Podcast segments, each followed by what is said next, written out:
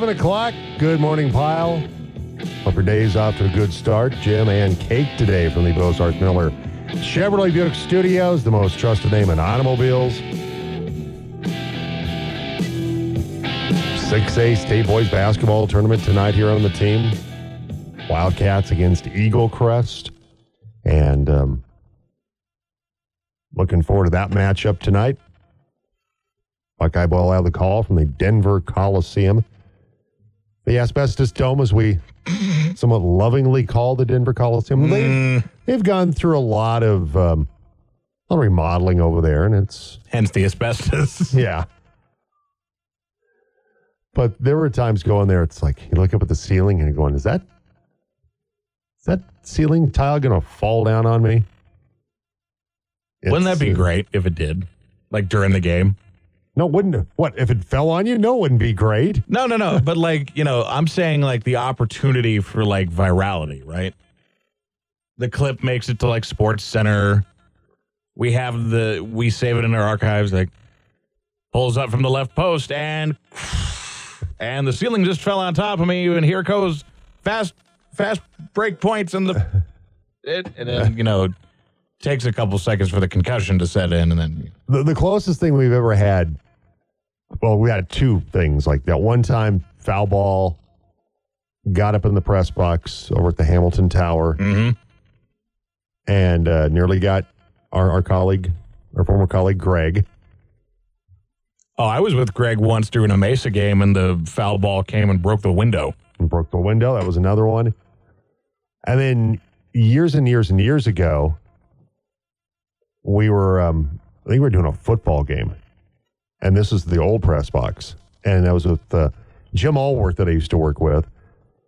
And if you're familiar with the old, old press box, it had, had those giant windows you had to lift up, and they had these wood, pat, these paddles in the wall that swung Okay. out that were supports that held up the window. You swung the paddle out underneath the window. There was two of them, Got it.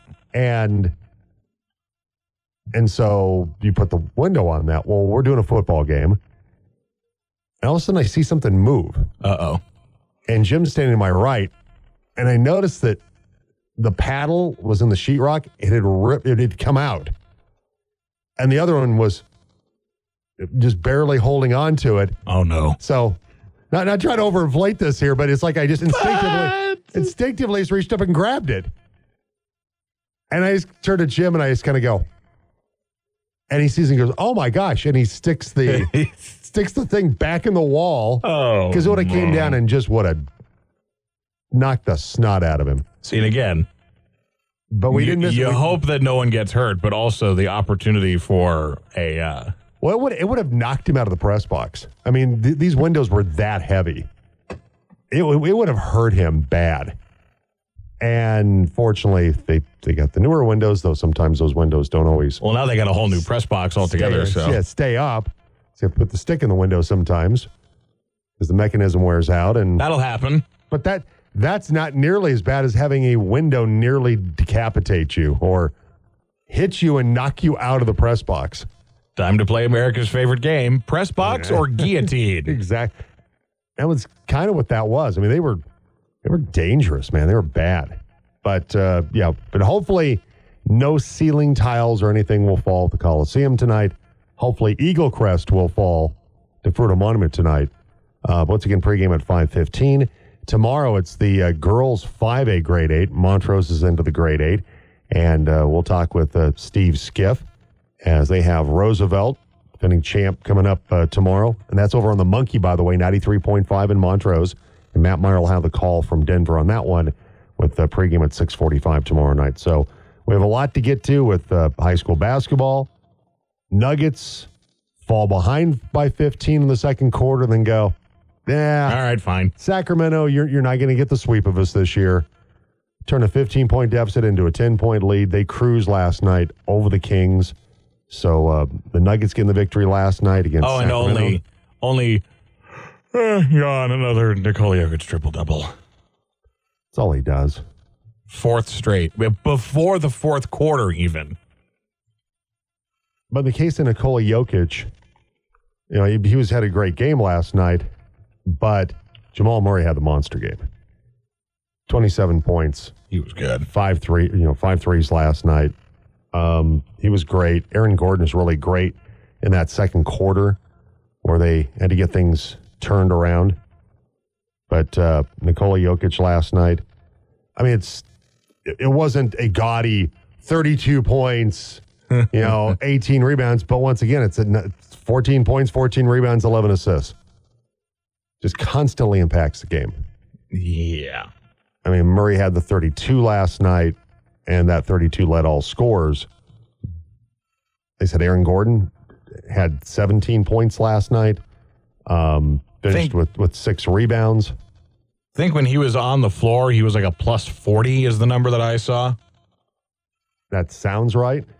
Which uh, I mean, look, this is this is what's so scary about this Nuggets team is that they are gelling. They look frankly unstoppable right now because everyone's on the same page and that was that was what carried them last year to their first Larry O. It's probably what's going to carry them again this year the way that they they're playing right now. I mean, they've already won 40 games. Their winning percentage is higher now than what it was around the same time last year. Western Conference, though, is better overall right now than It it, was last year. And It is. In, in fairness to that, but but it speaks to number one how good this team has been, even though at times it's kind of like the Avalanche. You go, they aren't playing that great, and then you turn around and you look at what the record is. You look at where they are, and you're kind of going, well, no, they're not that bad. but but Aaron Gordon had the 13 points in the first half. He finished with 17 last night. Uh, but uh, Denver gets a big win against Sacramento. CU Buffs men they take down Cal last night, and they're they're in a difficult spot for the tournament. Some feel like they almost have to at least make a run to the semis of the Pac-12 tournament to potentially be in. Some have them as one of the last four out. Some feel like maybe they could be in the first four. Or Colorado State, and, and certainly Colorado had some some some nice wins in the in the non-conference. The strength of Colorado State's non-conference success, mm-hmm. the wins against Creighton and teams like that, that's that's been huge for them Massive. because they've uh, they've suffered some heartbreaking losses. They they lost their third straight. The Rams did the other night with the buzzer beater Oof. lost to Nevada the other night when they got it tied up with Isaiah Stevens jumper about 2.8 seconds left, and then Lucas kid from Nevada banks in a three from half court to win the game. But uh, Colorado getting a big win last night against Cal in Pac-12 play. So uh, you want to do a, a little shout out today for the Fruita Monument boys basketball team. I think this is this is the the time of the year. It's kind of like with the football playoffs where you might be rivals during the regular season, but you're you're pulling for Western Slope teams. Oh yeah. You're pulling for Fruita Monument, even if you're if you're Grand Junction or Central or Montrose. You're you're pulling for Montrose. If you're Delta, if you I mean you want you you to me you want Western Slope teams have success. You want to you want to knock the snot out of them during the regular season. You face them in the postseason. You want to beat them. But now that we have the Plateau Valley is still, of course, uh, in play. The Plateau Valley boys having a great season. They got Wiggins coming up tomorrow. That you're you're cheering for the, the Western Slope teams to do well, and we got two into the Great Eight with the Fruita Monument boys, twenty five and zero, and the Montrose girls uh, taking on Roosevelt uh, coming up tomorrow night. So if you got a little shout out for the area teams, uh, feel free to do that today on the team line.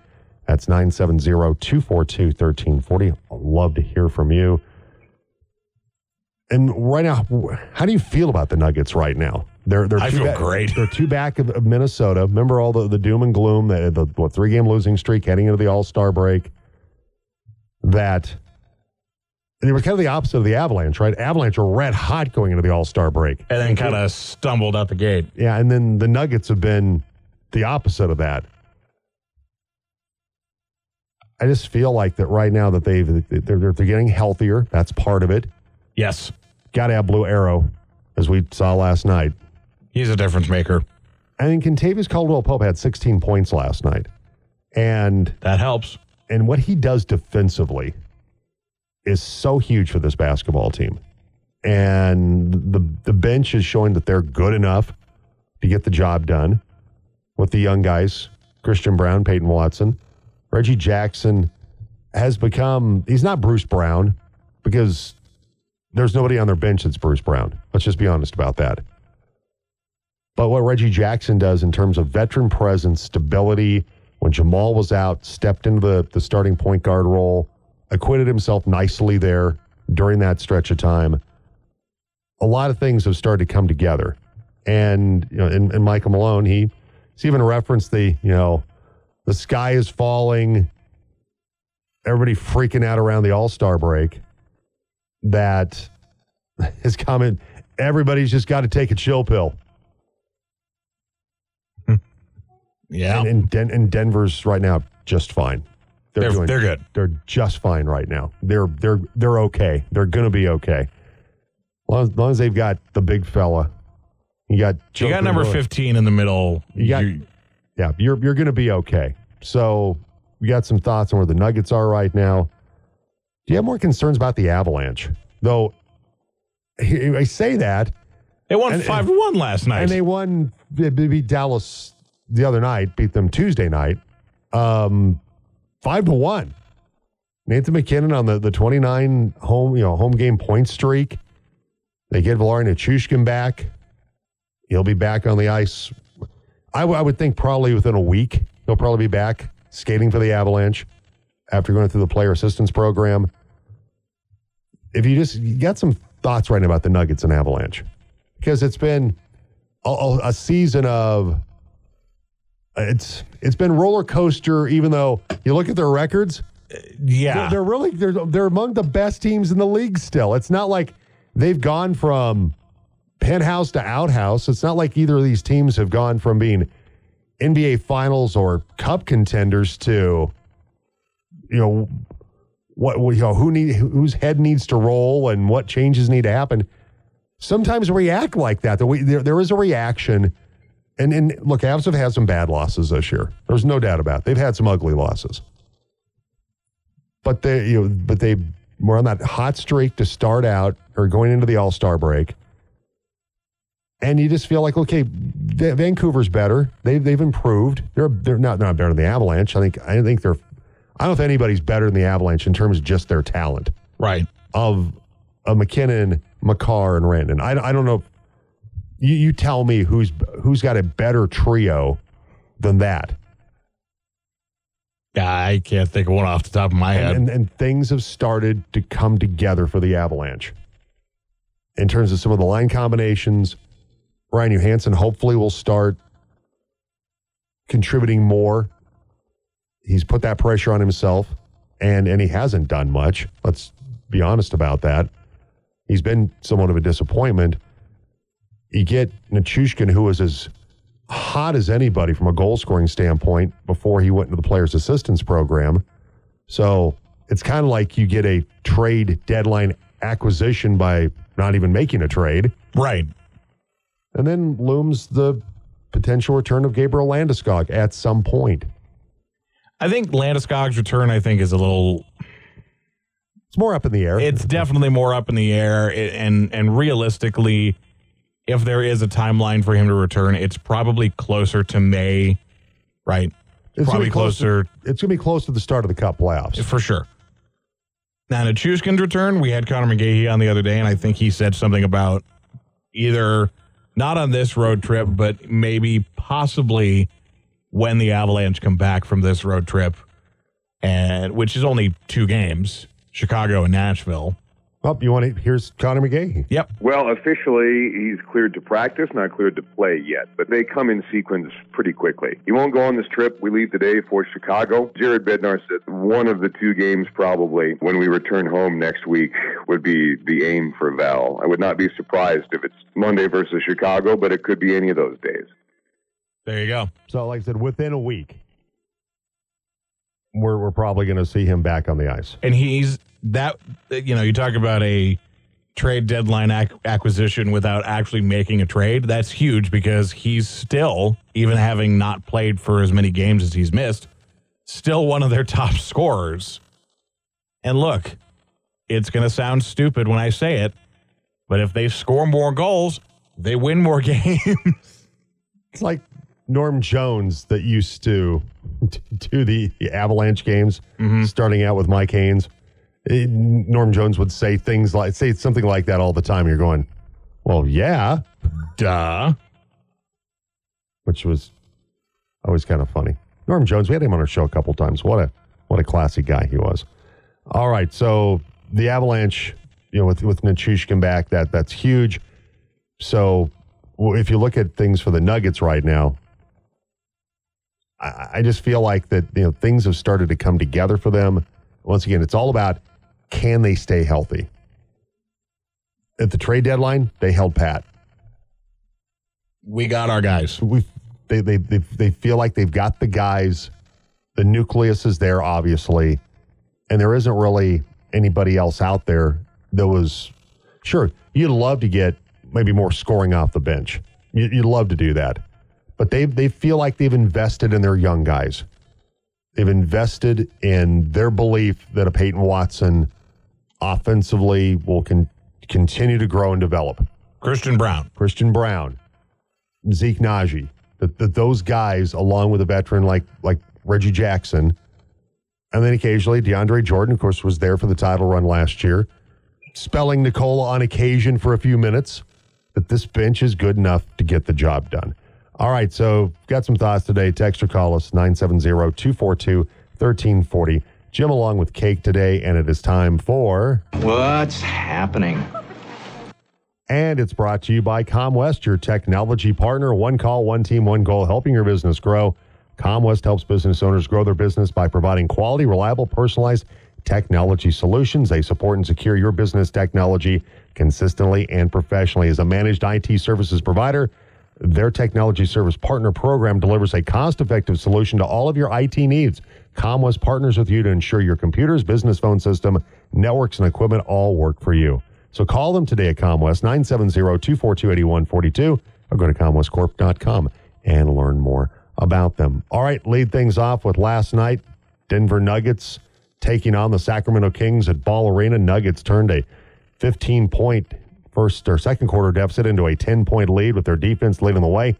Denver forward Aaron Gordon helped to lead the second quarter turnaround by scoring or assisting on the Nuggets 12 unanswered points and a 117 to 96 throttling of the Kings last night in Denver. I, I think it starts on the defensive end. I think we started getting stops, rebounding, started getting down transition. Uh, um, I think uh, when I'm aggressive like that, it opens the floor for a lot of a lot of my other guys. Gordon finished with 17 points. Jamal Murray led Denver 32 points and five three pointers. Nuggets big man Nikola Jokic added a triple double of 14 points, 14 rebounds, and 11 assists. Denver's two back in Minnesota for the lead in the Western Conference. Denver hosts Miami tonight in a rematch of last year's NBA Finals. Pregame starts at 7:30 on the Team Sports Network. Colorado men's basketball team won their third straight game after beating Cal 88 to 78 Wednesday night in Boulder. CU guard KJ Simpson led the way with 27 points, with bus forward Tristan De Silva adding 22 points. The win moves Colorado to 19 and 9 and 10 and 7 in Pac-12 play. Fruita Monument boys basketball team is making their first graded appearance since the 80s, meaning no one on the roster has experience playing at the Denver Coliseum. That's where Wildcats head coach Michael Wells might be able to help after taking the Wildcat girls to the Coliseum twice. Wells says he's tried to prepare the team for the environment because so many things are different at that venue. you know, I've tried to explain to them the shooting background's unlike anything they've seen or, or can simulate the energy, the crowd, just even how you have to get in the game, you know, walk through all the tunnels like the pro guys do. And it's something that we can't duplicate. And, and many of these guys haven't and never will play an environment like this. Wildcats, the top seed in 6A, take on Eagle Crest tonight on the Team Sports Network. Pregame at 5:15, tip-off at 5:30 from the Denver Coliseum. Both Colorado Mesa basketball teams head to the final game of the regular season, both ranked in the top five of the South Central regional rankings. The Maverick women are second behind Texas women's, with fellow RMAC members Regis and Colorado School of Mines behind them in the rankings. The CMU men are fourth in the South Central rankings, behind first place West Texas A&M. Fort Lewis and Dallas Baptist. Both Maverick teams host Western Colorado Saturday in the final game of the regular season. Pregame starts at 5:15 with the women's game at 5:30. The men at 7:30 on the Team Sports Network. Also, the Colorado Mesa men's lacrosse team. They're 2 0 in the season. They'll be putting the Miles and the Sticks in March. They have two games in Illinois before heading to Florida for three games against powers like Tampa and Florida Southern. Mavericks head coach Troy Moyer says scheduling those tough games on the road is just part of the deal that comes with the Mavs location. It was already an established uh, understanding, I guess. That's what we've got to do to be nationally competitive. Just trying to get other teams that are within that top 20 that we can play and compete against is, is paramount. And then trying to win those games is, is the most important thing. CMU swept the RMAC Player of the Week awards with J.J. Brummett, the Offensive Player of the Week, and teammate Trey Corkin III, the Defensive Player of the Week for Colorado Mesa. Mesa Baseball, they split their series at Azusa Pacific, winning 8 to 1 the other day. They're off until next weekend when they open up RMAC play at Metro State. And Colorado Rockies, they beat the Los Angeles Angels 3 to 1 yesterday as uh, Kris Bryant had a couple of base hits for the Rockies in that win in spring training play out in Arizona. 721, and that's a look at What's happening? Brought to you by ComWest, your technology service partner. If you need IT help today or a new business phone system or improved surveillance, call ComWest 970-242-8142 or go to comwestcorp.com. All right, Mark Johnson, voice of the Buffaloes, will join us next on the Jim Davis Show. It's a good show. Probably the best show around. The Jim Davis Show on Colorado Sports Leader, The Team. It's time to talk Buffs with CU voice Mark Johnson on The Jim Davis Show on The Team.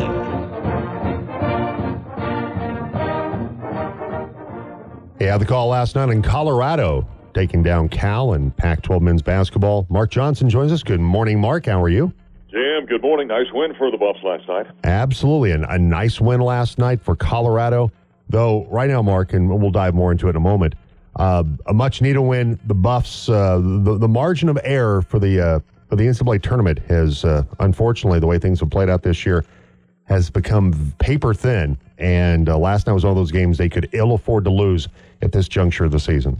Yeah, without question. And uh, I've been saying now for, oh, excuse me, maybe a week and a half that uh, Colorado needed to run the table at home. So they took down Utah. They took down Cal. They've got Stanford on Sunday. And uh, then they got to go on the road next week versus the Oregon teams. And I think probably get a split there at the very minimum. And then head to Vegas. And I think they should be okay in that regard. But uh, yeah, they, they did what they needed to do last night. Uh, played very well. We're shorthanded once again. Cody Williams, Julian Hammond did not play. But Tristan Silva was outstanding in the first half. KJ Simpson was outstanding in the second.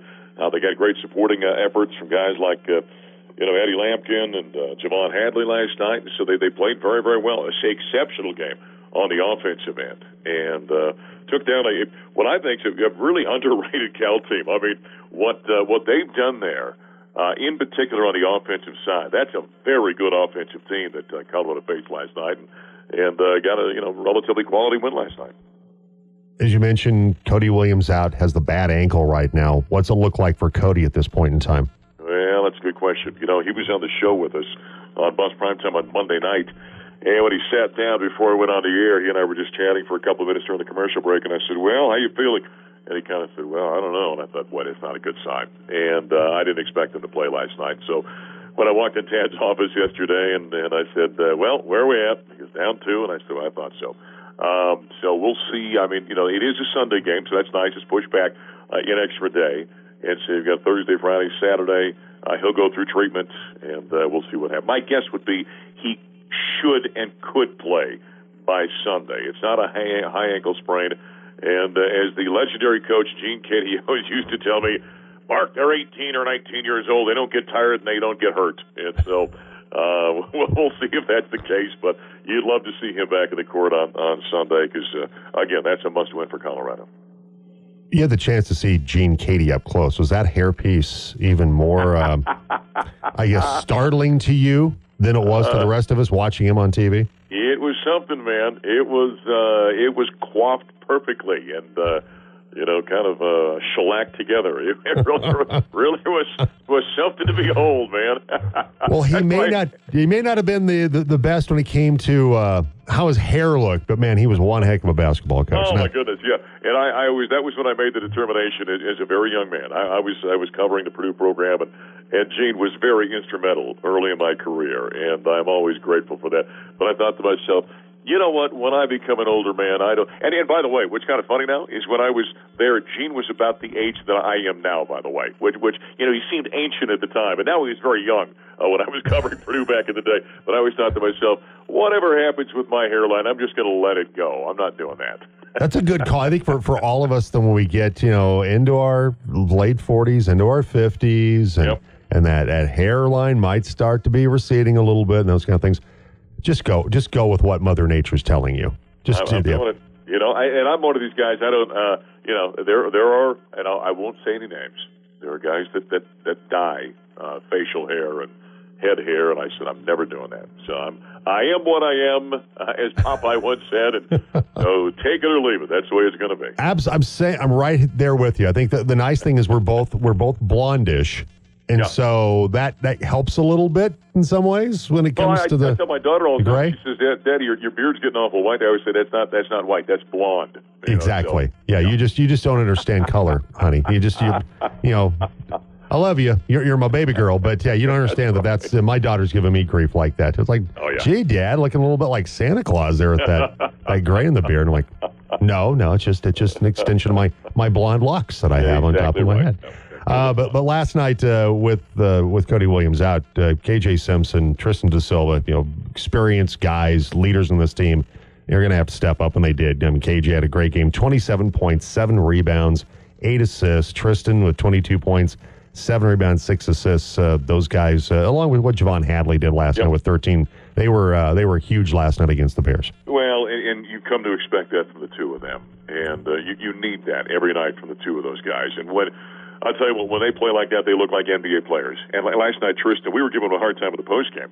Uh, you remember that that legendary story about Larry Bird when he decided to play a game left-handed uh, and had like 44, whatever it was. Uh, KJ, or rather uh, Tristan, I think like something like five of the first six buckets he hit were left-handed, and he's a right-handed guy. And uh, we were kind of giving him a hard time, but he was spectacular in the first half. I thought he dominated, was the best player on the court, and KJ did his thing in the second. And uh, as we well know, K- KJ is at an All-American level. In fact, just a day or two ago, he was named to the Oscar Robertson and uh, the uh, All-American watch list uh, with 40 guys. So, you know, he's starting to get some national attention finally. Uh, I thought Tad was going to blow up here a couple of days ago. Somebody asked him about that, and he's like, why is he not getting national attention? Well, he is. And, and his numbers are just, I mean, brilliant right now. Uh, the way he's playing point guard, the way he's playing defensively as well. He held uh, Jalen Cone, I think, one to ten shooting last night. And uh, if you might remember that game from a couple of months ago back in, in Berkeley, Cone was one of the big reasons they came back and won that ball game. He shut him down, and that's the thing I love about KJ. He's doing a gym on both ends of the court. He right now, I think, he and uh, oh, uh, probably Caleb Love at Arizona, are probably your two top candidates for Player of the Year in the Pac-12. And I think KJ's game is much more complete than Caleb Love's. And obviously, I'm a bit biased, but the numbers he's putting up, flirting with the shooting line of you know 50, 45, and 90 from the field, from three-point range, from the foul line, uh, what he's doing defensively uh, right now, I think he is just brilliant out there uh, as as the Buffalo's point guard and, and, and should be the player of the year uh, in the Pac-12. And we'll see what the other voters think about that. But I mean, he he right now is. I, I don't know that there's anybody playing any better in college basketball, and I mean that nationally. He's that good. Mark Johnson voiced the Buffaloes. Buffs take down Cal last night at the CU Event Center. And and for Colorado on the three game winning streak right now, thing, things are improving definitely for Tad Boyle's team.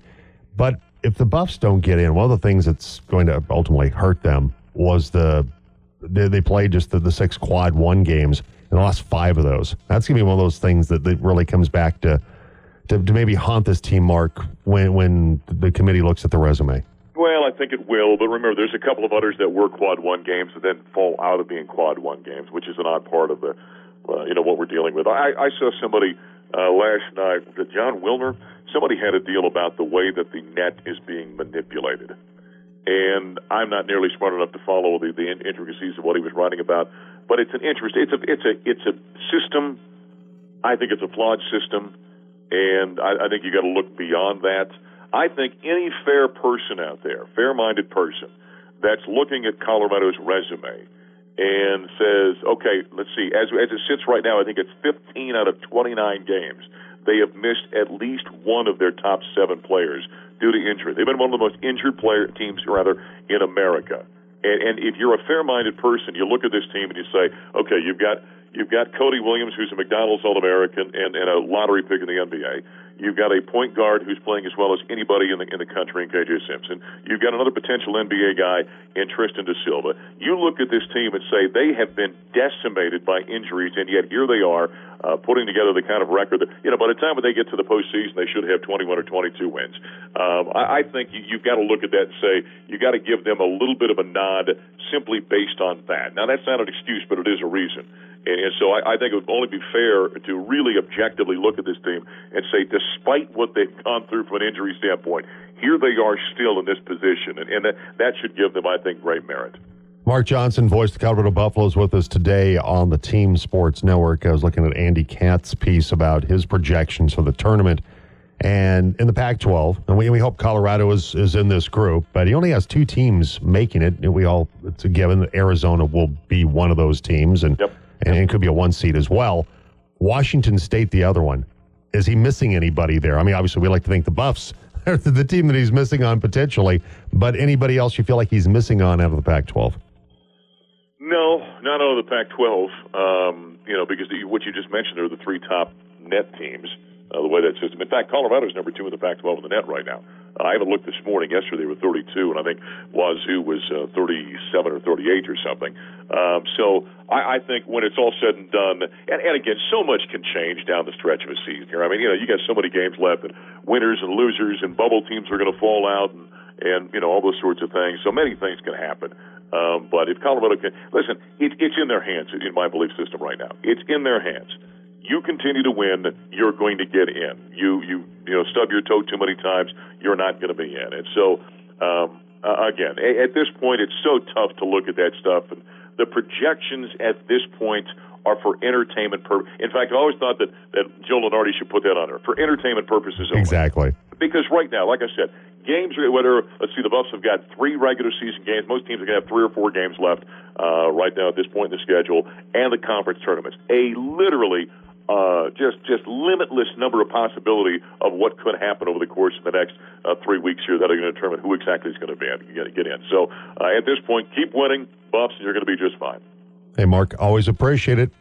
All right, Jim. Talk to you next week. See you. Take care. Mark Johnson, voice of Buffaloes, joins us every Thursday on the program. He's got to take care of business, and yeah. but he makes some valid points about Colorado. With you know, you got Cody Williams out right now. KJ Simpson's playing as well as anybody in the country. Tristan Da Silva's had a heck of a season, but they've also at times had those guys hurt too. Yep. And and and that's been part of the problem for Colorado. Where how much do you how much do you factor that in if you're the selection committee? Say if Colorado makes a, a, a fairly deep Pac-12 run, we'll, we'll see what happens. He's right about. There's there's still a lot of there's still a lot of miles to go here before even the, the Pac-12 tournament. But we just look at with, with Andy Katz, and we talked about it uh, on Tuesday with Wyatt Thompson, that the conference they're going into next year, the Big 12. Andy Katz has nine teams out of that conference going. Woof. And you look at that list and you go, I can't say there's anybody there that probably doesn't deserve I mean, BYU's coming off one against Kansas. That's in one of his nine teams out of the Big 12. It's going to be when, when Colorado and the Arizona schools, Utah go into the, the Big 12. Man, it's uh, college. It's a lot of people feel like right now the Big 12 is the best conference in college basketball. I, sorry ACC, sorry SEC, sorry Big Ten. A lot of people feel like that's the best conference in college basketball. And I, I think what what Andy Katz is saying about the teams that are, they feel like the nine teams that get in, I think that, um, that pretty pretty clearly illustrates how dominant that conference is right now. And then you're going to add Colorado into that mix, which is a it's Colorado basketball program that it's improved dramatically. I know there are people that, that like to criticize Tad Boyle. Doesn't feel like they he's got them to to the kind of heights that they they should be at right in terms of players they've recruited like Cody Williams and, and KJ Simpson and others but you have to think back if you have any any any uh, lengthen your lifespan, shall we say. And you know Colorado basketball. Well, they had the, the horrible years when Tom Apke was there. Yeah, they had some they had some bad years. I mean, the Chauncey period of time was a brief shining moment for Colorado basketball until the la- until the Tad Boyle era. Jeff Bzdelik, they had some moments that were they, they, they, played well for Bzdelik, but for the most part, I mean, it's Tad Boyle's taken this program to places that had not been since maybe like the 70s at times with Sox Walseth there. We'll see what he can do. See what kind of magic uh, Tad Boyle and the Buffaloes can pull off to get into the uh, NCAA basketball tournament. All right, 737, Jim along with Kate today from the Bozarth Miller Chevrolet Buick Studios, most trusted name in automobiles. It's time right now for sound check.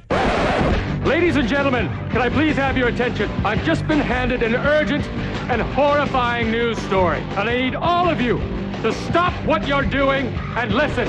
And we should say the sound check you have today. You Yes. found this. I found this before. Uh, D- Die Hard sent it to me. yes. Sent it sent this to to us yesterday. But you found this this morning. I'm like, hey, Die Hard sent me this sound check. It's great. You're like, the one with the lawyer? I'm like, yes, that one. Yes. So you have it for us this morning. So ChiefsAholic, we may remember, was this crazy Chiefs fan, wore the wolf costume, and uh, was on the run for a series of bank robberies across Kansas and Oklahoma. He recently pled guilty to robbery charges. Kansas City's WDAF Fox 4 has the story. Tonight, Chief Superfan ChiefsAholic is a step closer to cheering for his favorite team from a federal prison. Today, he pleaded guilty to federal bank robbery and money laundering charges. He's been charged with multiple counts. Fox 4's Reagan Porter was at the federal courthouse downtown for the hearing and has reaction from his attorney.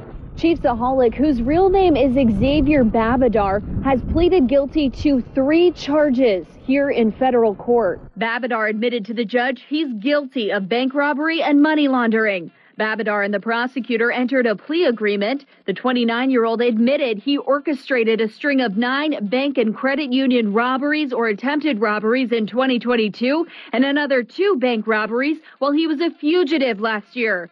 U.S. Attorney Teresa Moore says Babudar laundered a lot of that stolen money through area casinos and online gambling, and he used it to bankroll his trips to Chiefs games. Babudar's attorney Matthew Merriman says they know there's a lot of work left to do on this case, but Babudar remains hopeful. From the beginning of this case, folks, the government has been blitzing, and Xavier's pocket was collapsing. But today, Xavier stepped into the pressure. Well, come on, man. You're a, stepped you're into the pressure. You- First of all, never mind the fact that generally speaking, as a quarterback, it's not a good thing to step into the pressure. No, no, you want to get away from the pressure. Exactly. Which this guy was trying to do because we remember he was on the run, but very poorly on the run because he was photographed at all these Chiefs games. Yeah. So there you go. Incredible. Yeah. No, you don't want to step into the pressure. The government has been blitzing. Stop it. And he stepped into the pressure. All right. You are a you are a professional lawyer, and that's the best you could come up with. Good God. professional? Hmm. Well, hired, hired lawyer. He he has his law degree, so I guess that, that would that would make him a professional. Seven. We assume we assume he has his law degree. As far as we can tell.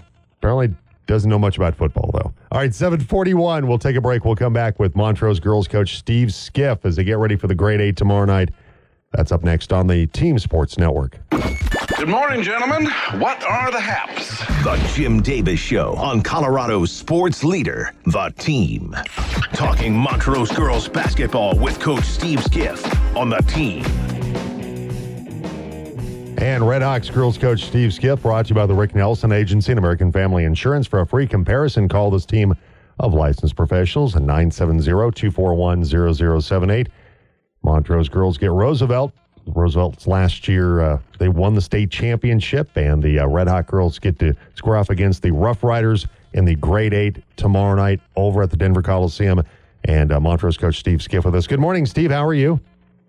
Good morning. How are you doing? Doing fine. Uh, great to talk with you. It's always great to talk with you, especially though when your team is into the Great Eight. Come up with that big win against Pueblo West, thirty-eight to thirty-two. A couple of good uh, home victories to open up uh, the the five A girls state basketball tournament. Got to be thrilled with this opportunity for your Redhawks now into the Great Eight. It's awesome. I'm so happy for the girls, and they've worked so hard for this. And it was one of our goals at the beginning of the year is we wanted to be playing games in the Coliseum, and uh, anytime you can play basketball on, on March 1st, that's a good thing. So, um, yeah, really, really two great wins against two quality Pueblo opponents, and um, you know it's always nice to play those games at home. The, the crowd was electric, and and uh, yeah, it was a lot of fun last week. You look at how that, that game started out. You trailed by two points in the first quarter, came back to to uh, outscore them 11 to 10 in the second quarter, and then uh, 10 to 9, 9 to 3 in the second half to get that 38 32 victory. So uh, your team really put together two solid quarters of basketball, two great defensive quarters with what the uh, 12 points that you gave up total in the second half. A great defensive effort once again by your basketball team. It was, and we, you know, defense has been our kind of our calling card all year, and uh, you know, it, it was again that way Friday night, and just the, the girls, especially in the fourth quarter, they really got locked in, and it was a physical game, and bodies were flying everywhere, and and uh, you know my my team just kept coming, and, and that's a true testament to them. And you know we had a great night from Tegan Rocco, senior. You know, kind of put us on the back on her back there for a while and carried us, and um, she she had to guard their best player and, and was able to get 18 points, and then um, you know the two sophomores stepped up as well. So kind of it's been our recipe all year long, and, and, and that's how we were able to get that victory. Yeah, Maggie Legg with the 12 points, and uh, Macy Oberg didn't have a, a, prolific scoring game. She had uh, just six points, but uh, she she got in the glass for your basketball team. Uh, she had six offensive rebounds in that game. She had nine rebounds total, and those offensive rebounds were, were huge for your, your basketball team.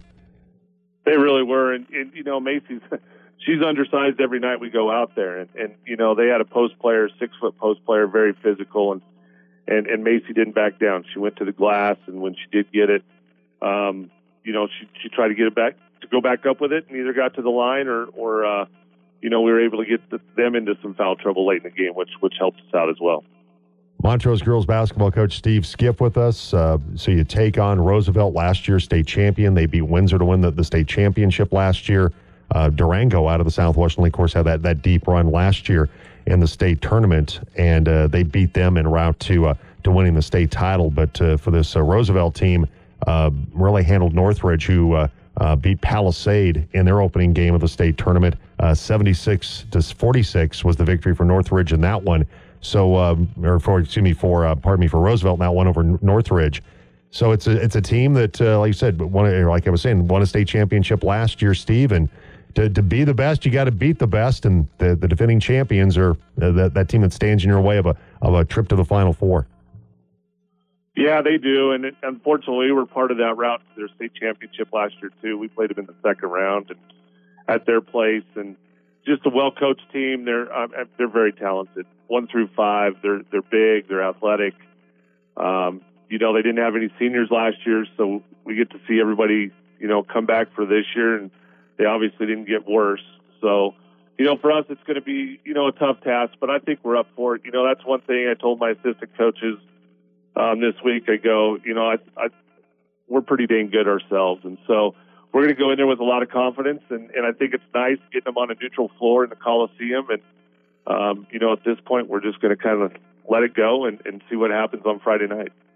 Kyla Hollier has been their leading scorer this season, 16 points per game, almost seven rebounds per contest. Uh, she was a freshman last year, sophomore this year, and uh, certainly uh, what, what she's been able to do, her, her game has grown exponentially uh, since last season. It really has. She's uh, six foot two, um, kind of a post player, does, does a lot of great stuff in, in the post, and can also come out and shoot the three ball. So, really tough guard. Um, you know, because she can do a little bit of everything. And then, you know, with her down in the post work, and then they they kind of surround her with a bunch of shooters, and uh, they really like to shoot shoot the three ball, and they're very good at it. So. Um, defensively, we're going to be stretched a little bit uh, more than we have probably all year long, and um, but I think we'll be up to the task. They also have gotten really good scoring from Ryan Boston Price. She's their second leading scorer on the season for the, the Rough Riders. And when you look at uh, what, what she brings to the table, Steve, in terms of her scoring 13 points per game, what, what are you seeing from, from Price in, in her contributions to that Rough Riders team? Yeah, she's kind of their three point specialist. Uh, she she really, you know, she'll spot up from anywhere at, at any time. You know, she'll come down in transition and spot up from three. And so I think between her and Hollier, they play a great two man game. Um, you know, they'll throw it inside, and if the inside's not there, they'll they'll kick it back out to her, and she'll she'll hit a three. So you know, we're definitely going to have to pay attention to those two. Really, the whole team can can um, you know get going offensively. I think they're averaging like 70 points a game. So um, we're definitely going to have to to know where certain people are at during the game. As you mentioned, you lost them the postseason last year, 58 to 37 what has what was some what are some things you can take from that game last year that you can use in, in this matchup coming up on Friday? You know, I think for us as experience, um, you know, we uh, last year we we were young. You know, we're still pretty young, but we last year we were starting two freshmen, and, and anytime you get in the playoffs with with freshmen, I mean, the, the moments were really big, and and I think for us, you know, all, our entire starting five and, and even a couple players coming off the bench played that game last year. So um, we know what, what Roosevelt's going to bring. Um, I think just the year of experience has really helped us improve our game a lot. And putting the clamps down in Hollier, because she had a huge game against you last year. She had 21 points in that victory over your team. Yeah, I mean, uh, again, they, I think their biggest thing is they press. You know, we're we're going to get pressed the majority of the game, and it's a combination of full court press, half court press. Um, and they're very long. And so when they come to trap, we're going to have to make quick decisions. And that was that was kind of our thing last year. Is we had we had a bunch of turnovers that turned into easy baskets for Hollier and a lot of the others. So, you know, for us, taking care of the ball, being able to break the press, and kind of make it a half court game is going to be something that that we're looking to do. Red Hawks girls basketball coach Steve Skiff with us. How do you get your team prepared for playing in the Coliseum? Because it's not like any other environment that they've really played in. It's a it's a huge arena shooting back you know background is is wonky there. I mean, it's it's, it's like an aircraft. Uh, it's like an aircraft hangar, if you will. If you go you go there and play, how do you get your players ready for that? Yeah, you know, and we've talked about it this week. You know, it is going to be different, and you know, we're just going to go. We're going to embrace it. I think that's the biggest thing. I mean, everybody keeps telling you, "Oh, that's tough to shoot there." Well, it's going to be tough for both teams potentially, and you know, we have the fortunate thing that our volleyball team made it to the Coliseum this year in the state tournament as well, and, and three or four of our players were on that volleyball team. So, you know, they've talked a little bit about you know some of the differences of the Coliseum, walking in through the tunnels, and you know it being so big. So, yeah, I, I you know, it's going to be one of those things. It's it's, a, it's an awesome experience. It's going to be you know something that that these girls remember for a long time, and and you know we're just going to go in and embrace everything about it. You know, it's still the same size basketball court and same size hoops and all that kind of thing. And so once the ball's tipped, we're just going to uh, try to play basketball. So I imagine there's going to be a little bit of a send off today, assembly, maybe police escort out of town. What what's the uh, the schedule today for the for the Redhawks uh, leaving town to go to the Coliseum? Yeah, there is. You know, we're to do a little shooting uh, during lunchtime, and then around 1.30, we're to be heading out to Denver, and and I do believe there's a uh, quite the send off, you know, planned and, and well deserved for my girls. You know, they've had an outstanding, you know, road so far this season, and and you know that's that's the nice thing about Montrose is they're a community, and so they support us, you know, through and through, and so it's going to be really exciting this afternoon. Well, uh, best of luck, Steve. Uh, we're, we're, thrilled to have the game on tomorrow night. Uh, Matt Meyer will have the call from the Denver Coliseum tomorrow night over on the Monkey. Uh, that is 93.5 in Montrose, by the way, 95.7 here in the Valley. And I've had a lot of local people here saying, hey, you're going to have the Montrose girls on? And I mean, people here in the Valley uh, obviously are, are, cheering for, for your squad as well. Steve, it's that time of the year where you, you you know, all the rivalry stuff from the regular season gets put to the side. We're all part of the, the Western Slope family over here cheering everybody on uh, when it's the postseason. And so I think that's that's a cool thing. I love when, when people here locally are saying, hey, you, you can have Montrose on. And so we will have it on tomorrow night. Uh, 93.5 once again in Montrose. Pregame at 645, tip off at 7 o'clock from the Denver Coliseum for the Montrose girls taking on Roosevelt, the defending state champions. Steve, I appreciate it. Thank you so much. And hopefully, we're talking next week about a trip to the Final Four. That would be awesome. I appreciate everything you do for us. Thanks. Thank you, Steve. Take care. All right. Steve Skiff, Montrose girls basketball coach. For to have their big send off yesterday, Montrose going to have a big send off today to go over to Denver. All right. So, yeah, we'll have, of course, Fruita Monument boys tonight right here on the team, 515. And then once again, the Montrose girls, please spread the word. If you're listening in Montrose today, 102.1 FM, that we will have the game on tomorrow night with Matt Meyer, pregame at 645 on the Monkey. All right, coming up next hour, your chance to play the Pile's favorite game on a Thursday, which is. We'll also have later on Wrigley Field Colorado Sports uh, Trivia. You have a chance to win a $15 gift certificate to Wrigley Field as well. That's all coming up, along with Around the NFL